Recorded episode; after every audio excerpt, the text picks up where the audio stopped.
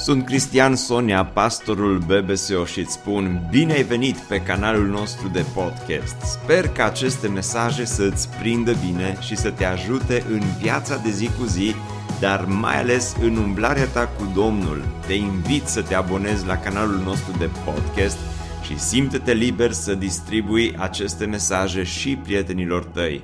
Îți doresc să ai parte de o audiție plăcută în continuare.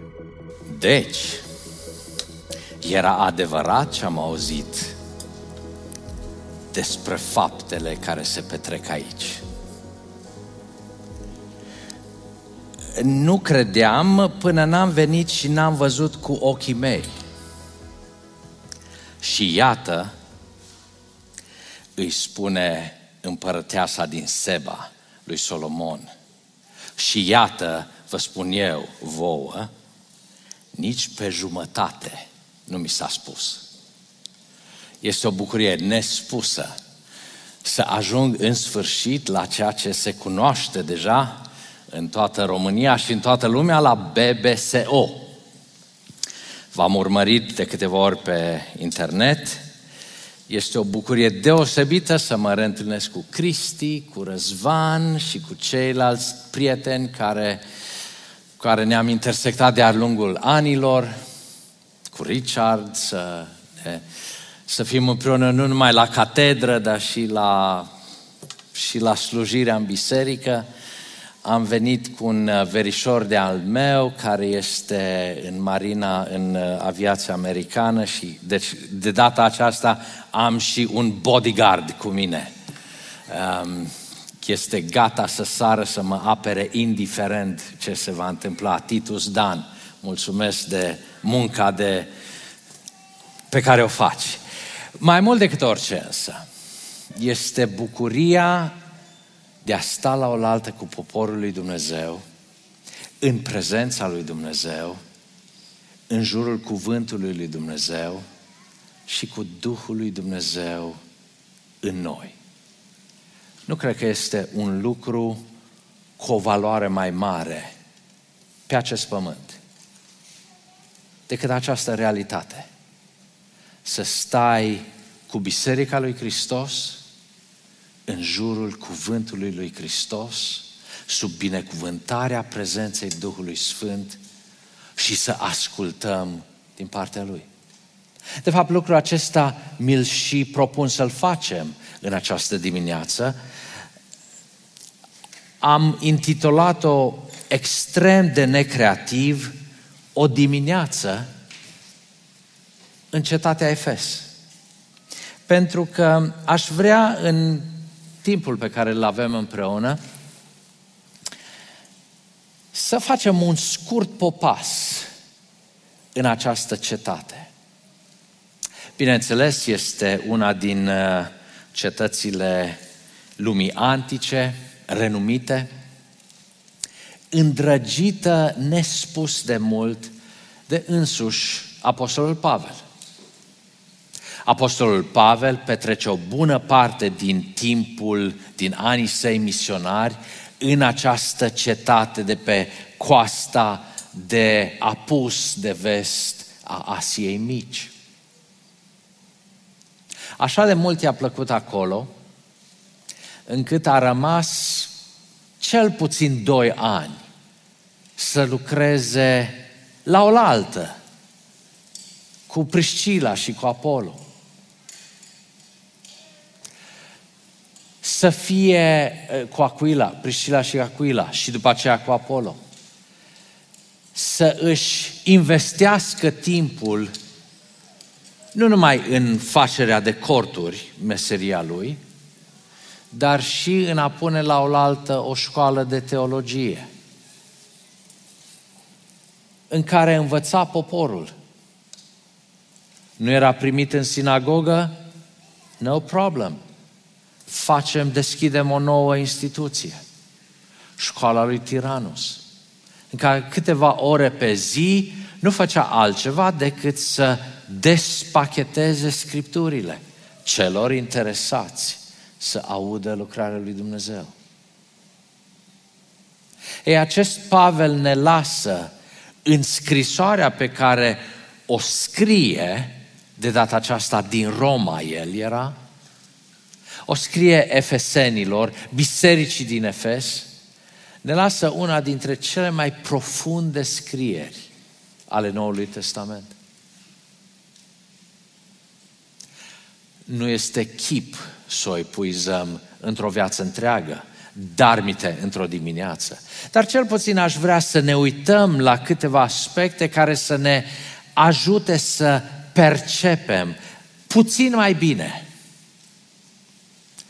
gândirea lui Pavel și ceea ce Dumnezeu l-a însărcinat pe Pavel să comunice nu numai bisericii din Efes atunci, dar bisericii lui Hristos de-a lungul secolelor și astăzi nouă.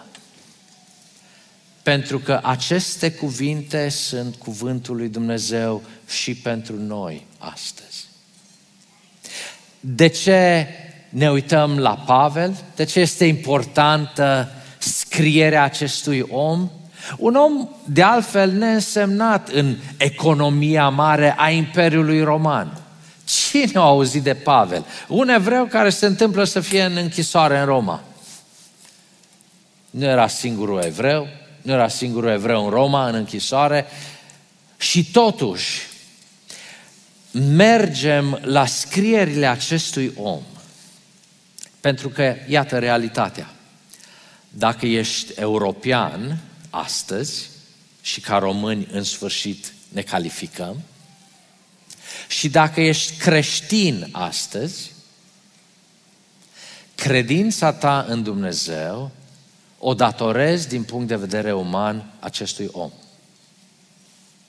Acestui iudeu neînsemnat, momentan închis într-o temniță de maximă siguranță, ca un care își trăiește ultimii ani ai vieții lui, credința ta și credința mea sunt rezultatul lucrării acestui om.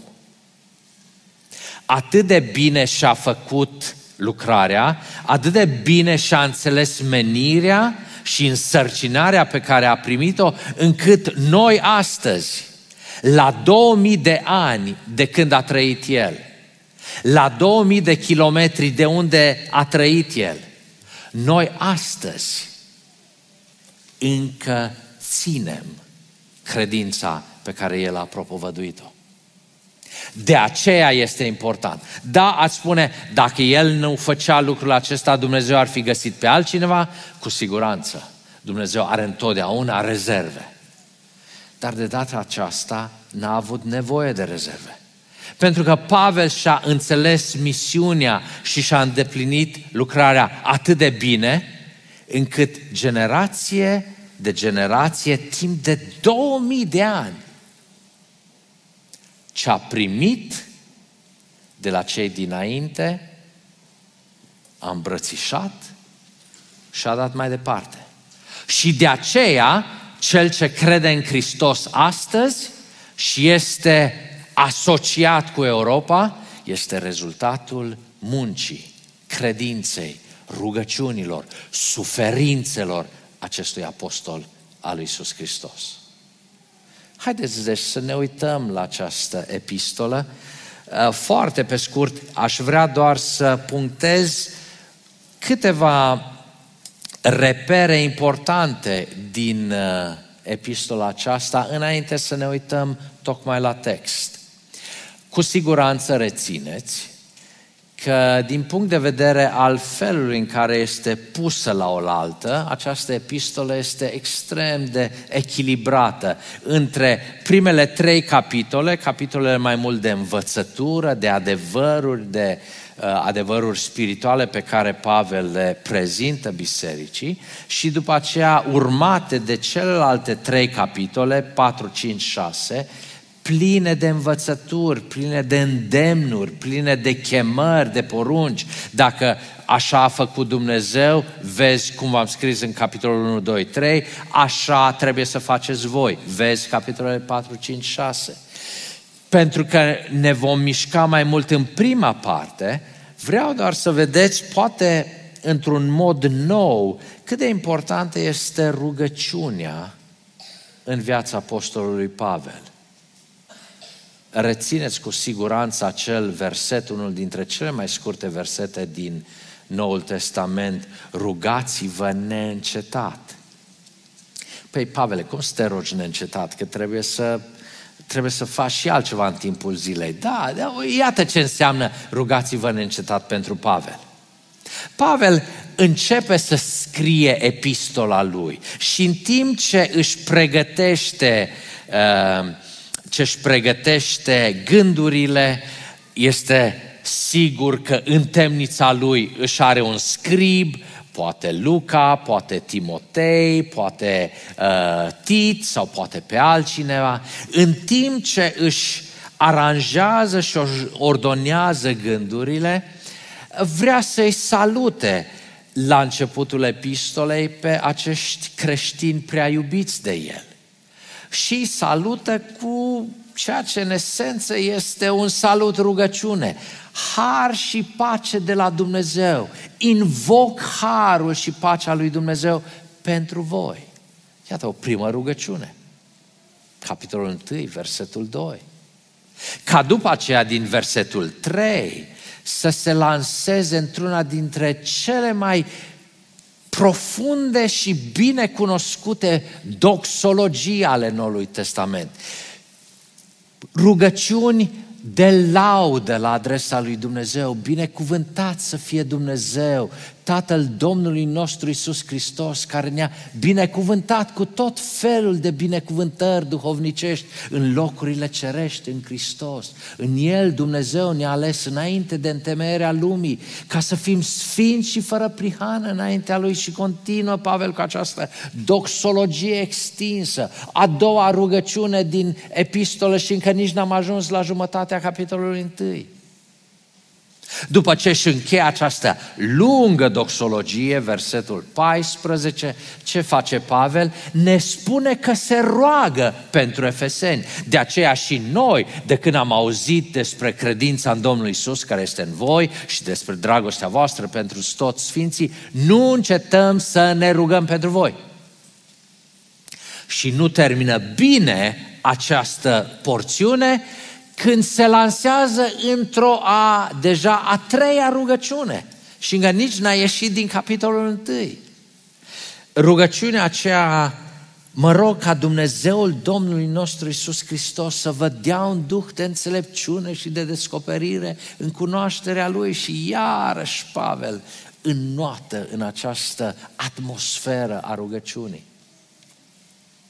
Normal, în momentul în care Pavel începe să se roage, ajunge într-un fel la al, sau altul la cuvântul lui Iisus, la cuvântul lui Iisus Hristos. Și când Iisus Hristos este, vine în mintea lui Pavel, când se gândește la Iisus Hristos, când pomenește numele lui Iisus Hristos, îl pornești pe Pavel, îl pui pe on. Și Pavel nu poate să rostească numele lui Iisus Hristos fără să nu dezvolte ideile pe care Dumnezeu le-a descoperit lui ca apostol despre Iisus Hristos. Așa că capitolul doi și prima parte a capitolului trei este o dezvoltare a acestei lucrări, persoane a lui Iisus Hristos, rezultată din rugăciunea pe care o spune la început, în capitolul unu. Și când epuizează temporar această dezvoltare a lucrării lui Iisus Hristos, ce face Pavel în capitolul trei? Iată ce face. Iată de ce zic: îmi plec genunchii înaintea Tatălui Domnului nostru Iisus Hristos, din care își trage numele orice familie în cer și pe pământ, și îl rog ca. Rugăciune salut, rugăciune binecuvântare, rugăciune pentru ei, rugăciune pentru ei care să pregătească învățătura pe care o dă, rugăciune la sfârșitul învățăturii pe care o dă. Trei capitole îmbibate în rugăciune. Iată ce înseamnă pentru Pavel: rugați-vă neîncetat. Nu înseamnă să stea pe genunchi douăzeci și patru de ore pe zi să se roage. Nu, este această angajare dinamică în a se uita spre Dumnezeu și a spune: a, Astea le-a făcut Dumnezeu. Binecuvântat să fie Dumnezeu. Să se uit, să-și aducă aminte de biserica iubită pe care a lăsat-o în Efes și să îi mulțumească lui Dumnezeu pentru ea. Și să se roage pentru ea. Ei, în această primă parte a Efesenilor sunt câteva cuvinte mărunte, aproape neînsemnate, ai spune. Cuvinte atât de umbrite, ai putea spune, că la o citire nu foarte atentă sar peste ele, nici nu le bagi în seamă. Aș vrea să mă uit la unul sau două din aceste cuvinte ca să vedem mai mult profunzimea acestei epistole. Iată unul din aceste cuvinte. Este tocmai la sfârșitul rugăciunii din capitolul trei. Iar acelui ce prin puterea care lucrează în noi poate să facă nespus mai mult decât cerem sau gândim noi. Cuvântul asupra căruia vreau să vă atrag atenție este cuvântul nespus. Iar acelui ce poate să facă nu doar ce gândim noi. Nu spune Pavel asta. Pavel spune, iar acelui ce poate să facă nu doar ce gândim sau credem noi. Nici asta nu spune Pavel. Pavel nu spune nici, iar acelui ce poate să facă mai mult decât cerem sau gândim noi. Nu, nici asta nu spune Pavel. Pavel spune, iar acelui ce poate să facă nespus mai mult. Nu doar mai mult. Nu doar ce gândești sau ce te rogi. Nu doar deasupra a ceea ce te gândești și te rogi. Ci nespus mai mult. Adică mă uit în dicționarul limbii grecești și nu găsesc un cuvânt care să exprime suficient de bine cât de mult poate să facă Dumnezeu deasupra a ceea ce gândesc sau cer eu. Nespus mai mult decât cerem sau gândim noi. Din când în când, în timp ce memorez Scriptura, mă găsesc în acest dialog virtual cu Apostolul Pavel.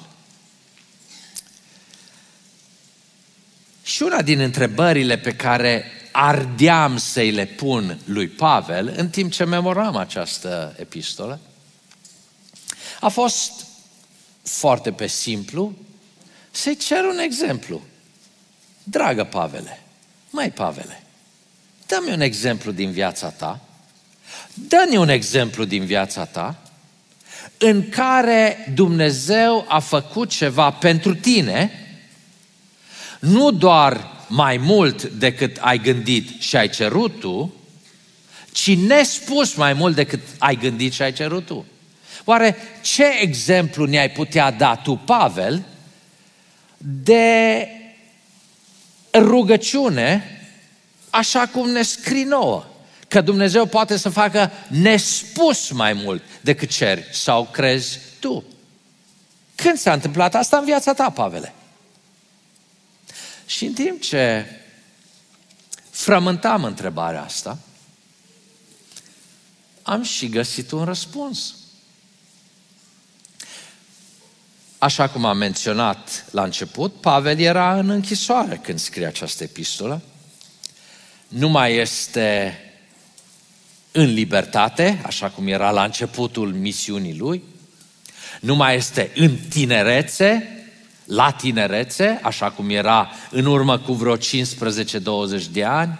Nu mai are forța aceea a tânărului misionar care era în stare să se ia la trântă cu îngerii, dacă e nevoie, pe tema Evangheliei. Nu, acum este bătrânul Pavel. Își trăiește ultimele luni, poate ultimii ani, într-o temniță, în loc să fie în Spania să propovedească Evanghelia.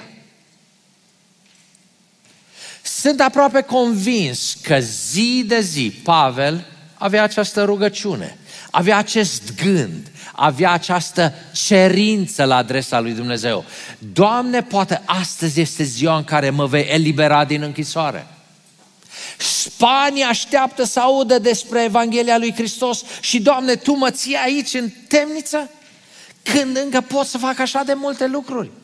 Poate astăzi mă eliberezi. Și îi cerea lui Dumnezeu ceea ce era un gând, o dorință a lui. Păi, în urmă cu câțiva ani, mai eliberat dintr-o temniță din Filipii. Fă-o din nou! De ce să stau aici în temniță când lumea așteaptă să audă Evanghelia lui Hristos? Pe Petru l-ai izbăvit din temniță în mod miraculos. Să nu-mi spui, Doamne, că-l iubești pe Petru mai mult decât pe mine. Păi dacă pe Petru l-ai eliberat, eliberează-mă și pe mine. Mă așteaptă corabia să mergem în Spania.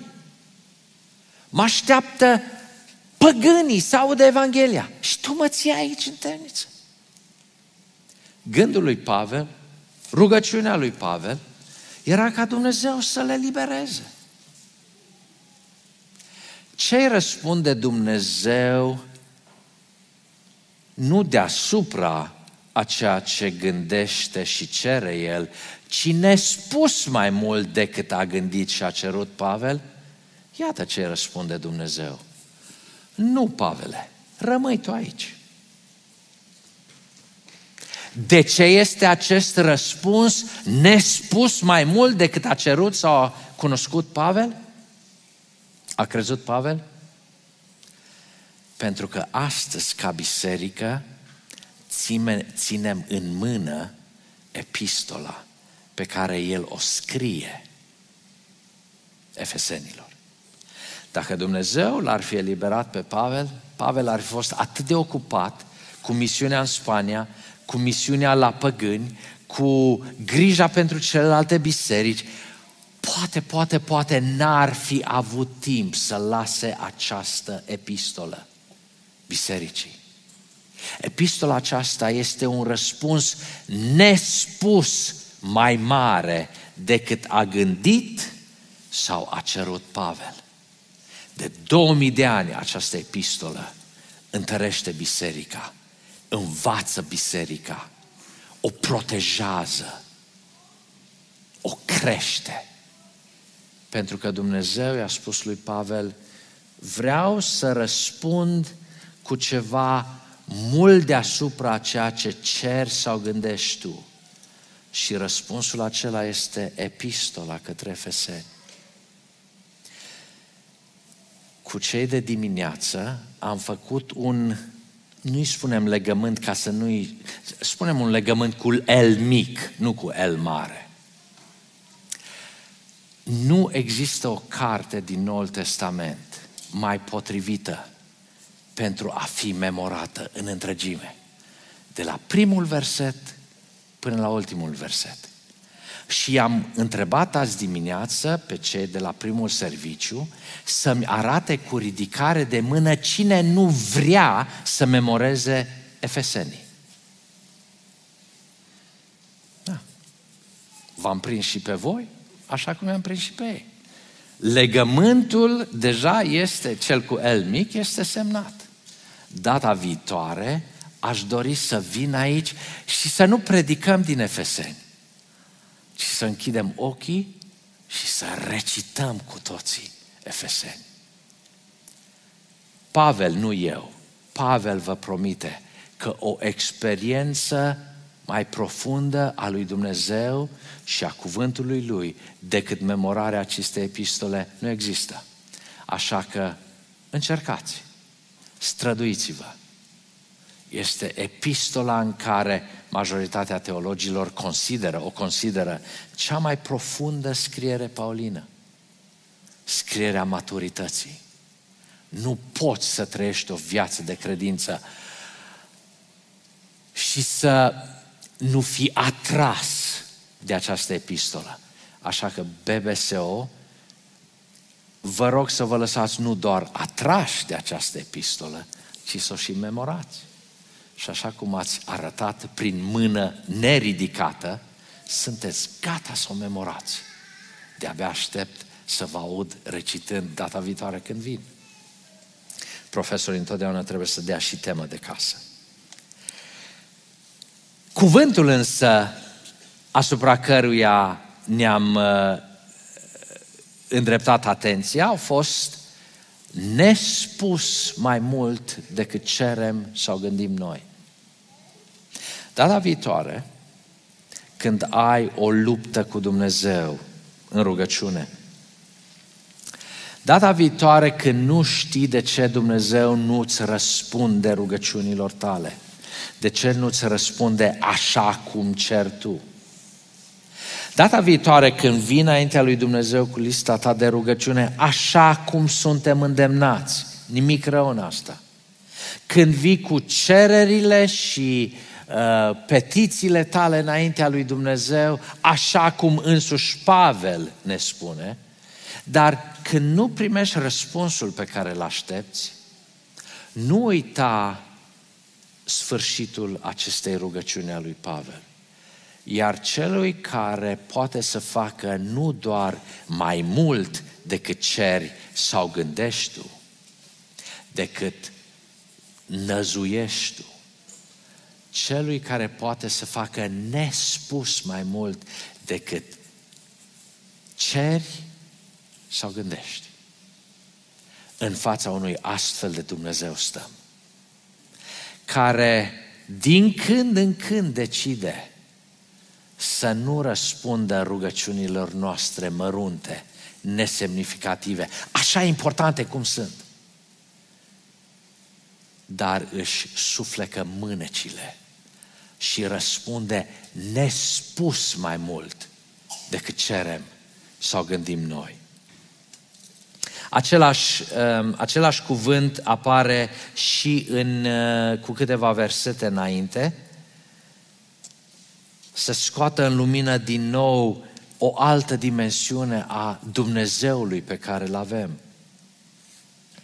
În versetul opt, când Pavel descrie misiunea pe care Dumnezeu i-a încredințat-o, o pune în cuvintele acestea: și să pun în lumină înaintea tuturor care este isprăvnicia acestei taine ascunse din veacuri în Dumnezeu, care a făcut toate lucrurile, pentru ca domniile și stăpânirile din locurile cerești să cunoască astăzi prin biserică înțelepciunea, iar arătă din nou cuvântul, nespus de felurită a lui Dumnezeu. Un Dumnezeu care poate să facă nespus mai mult decât ceri sau gândești. Un Dumnezeu a cărui înțelepciune este nespus de fericită, de felurită. Oricât ai încerca să o descrii, să o percepi, să o înțelegi, înțelepciunea lui Dumnezeu depășește, este nespus de mare, este nespus de felurită. Și de nou, dacă l-am întrebat pe Pavel, Pavele, unde se vede această înțelepciune a lui Dumnezeu? În ce se poate reflecta înțelepciunea lui Dumnezeu? Cu siguranță Pavel ar fi putut să spună: ia, uitați-vă la cerul acesta înstelat, la universul care se deschide în fața ochilor ridicați spre ceruri. Înainte să studiez teologia, am, am studiat fizica și încă și astăzi îndrăgesc fizica enorm de mult. Nu prea am timp să mai citesc, nu mai țin pasul, știu că se, se întâmplă multe lucruri extrem de impresionante în fizică.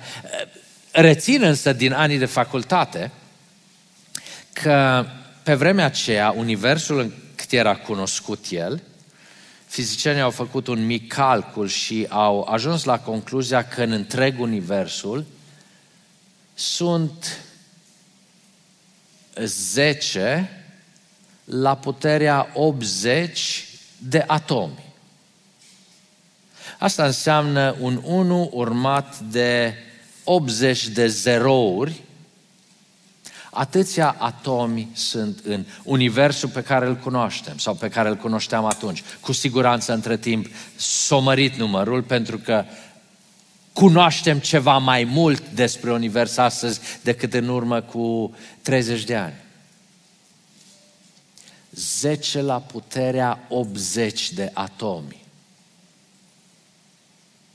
Nici unul din acești atomi nu poate și nu îndrăznește să n-asculte de legile lui Dumnezeu, să nu se supună legilor lui Dumnezeu.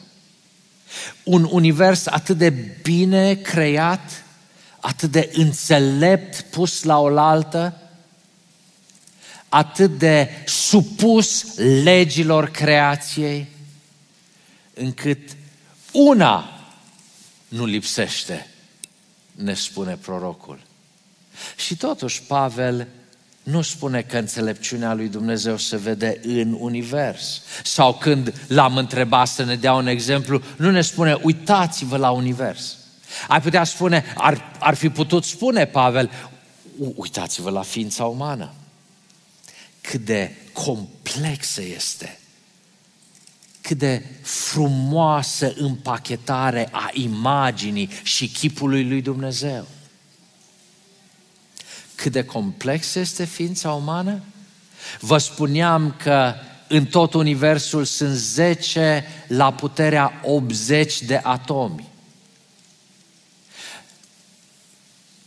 Iată cât de complexă este ființa umană. În creierul nostru, între cele două urechi pe care Dumnezeu ți le-a dat, în acești douăzeci și cinci de centimetri,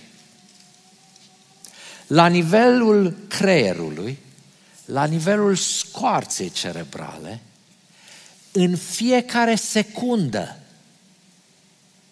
nu în toată viața ta, în fiecare secundă a vieții tale, numărul comunicărilor, mesajelor trimise, receptate de diferite, de diferiți neuroni, este zece la puterea optzeci. Într-o secundă, atâtea comunicări, atâtea mesaje sunt trimise, primite, receptate, despachetate, împachetate în acest creier pe care Dumnezeu ni l-a dat. Într-o secundă. Exact numărul atomilor din tot universul în creierul tău și al meu, în fiecare secundă, există tot atâtea mesaje. Și Pavel nu spune, a, dacă vrei să vezi cât de felurită este înțelepciunea lui Dumnezeu, uită-te la ființa umană. Nu, el are un alt obiectiv cu care asociază înțelepciunea lui Dumnezeu.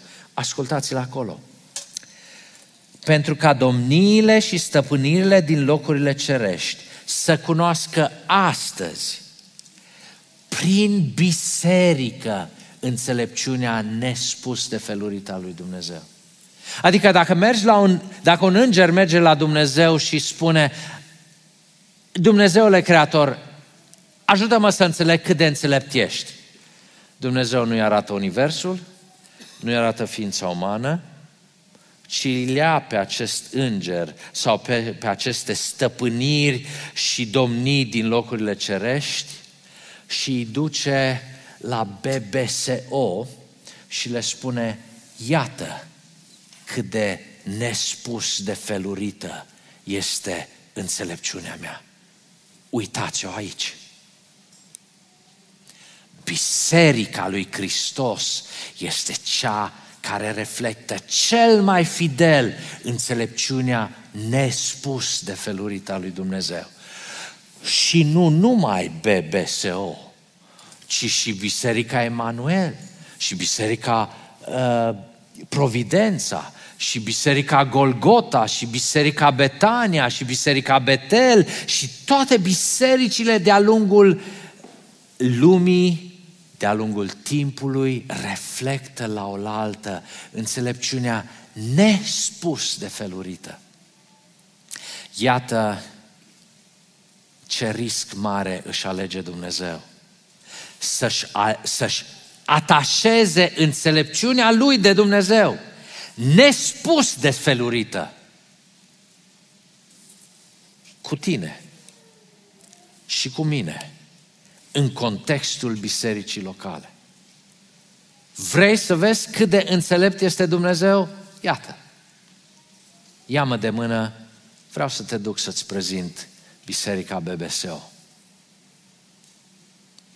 În voi a ales Dumnezeu, la fel cum a ales în fiecare altă comunitate a Bisericii Hristos.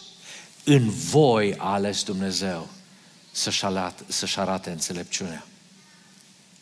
Așa că data viitoare, când Duhul îți spune că ești prea critic cu fratele Cristi sau cu fratele Răzvan, sau nu-ți place de cutare membru din biserică, sau când vii supărat la biserică și când să parchezi s-a luat-o altul înainte,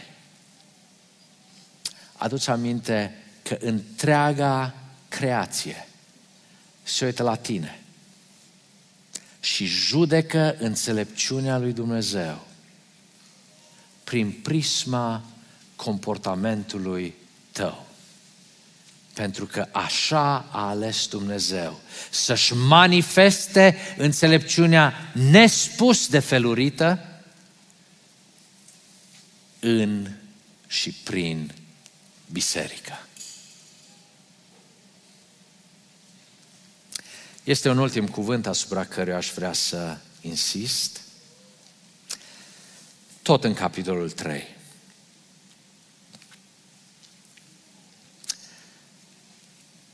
Pavel la un moment dat vorbește despre harul care a fost dat lui să pună în lumină, să dezvăluie, să reveleze bogățiile, și iarăși un cuvânt compus al lui Pavel, nepătrunse ale lui Hristos.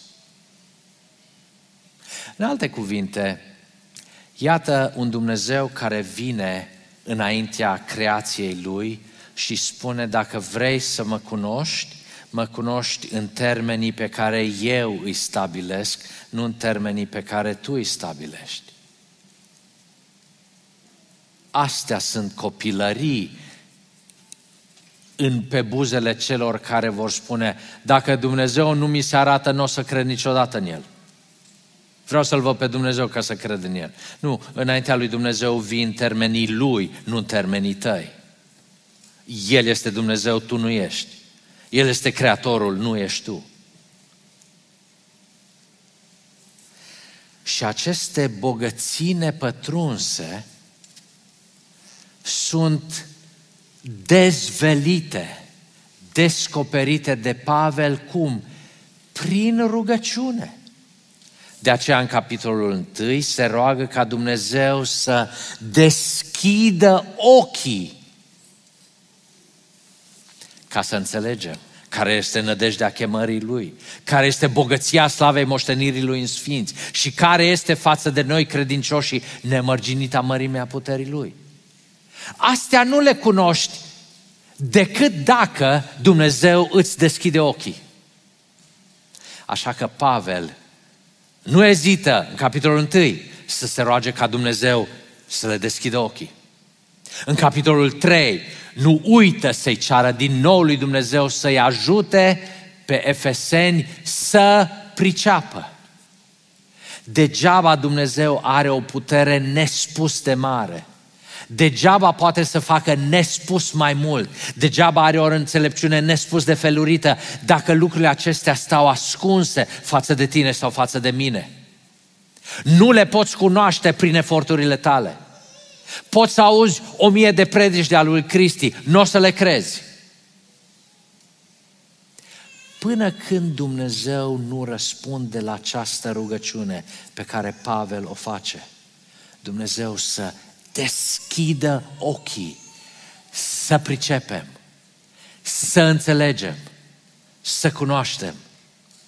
Nevoia noastră a tuturor, biserică B B S O, nu este doar să știm aceste lucruri, ci să le știm în urma lucrării pe care Dumnezeu o face de a ne deschide ochii, de a ne lumina ochii. Poate le auzi pe astea și nu le crezi. Oh, să-s povești de astea, de ale lor, de ale pocăiților. Normal să fie așa pentru tine. Dar ne vor ruga pentru tine astăzi, în cuvintele lui Pavel, ca Dumnezeu să-ți deschidă ochii și ție. Să vezi ceea ce până acum n-ai văzut. Să înțelegi ceea ce până acum n-ai înțeles. Să primești Evanghelia pe care până acum ai respins-o.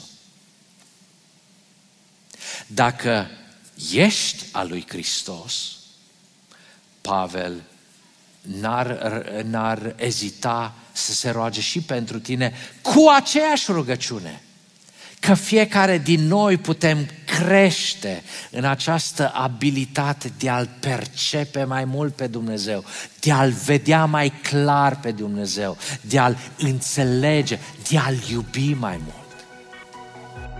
Ne bucurăm mult că ai ascultat acest podcast și dacă ți-a fost de folos, scrie-ne un scurt mesaj la adresa amin arond b b s o punct r o amin arond b b s o punct r o. Ne-am bucurat mult să te putem cunoaște, să știm cine ești și de unde ești.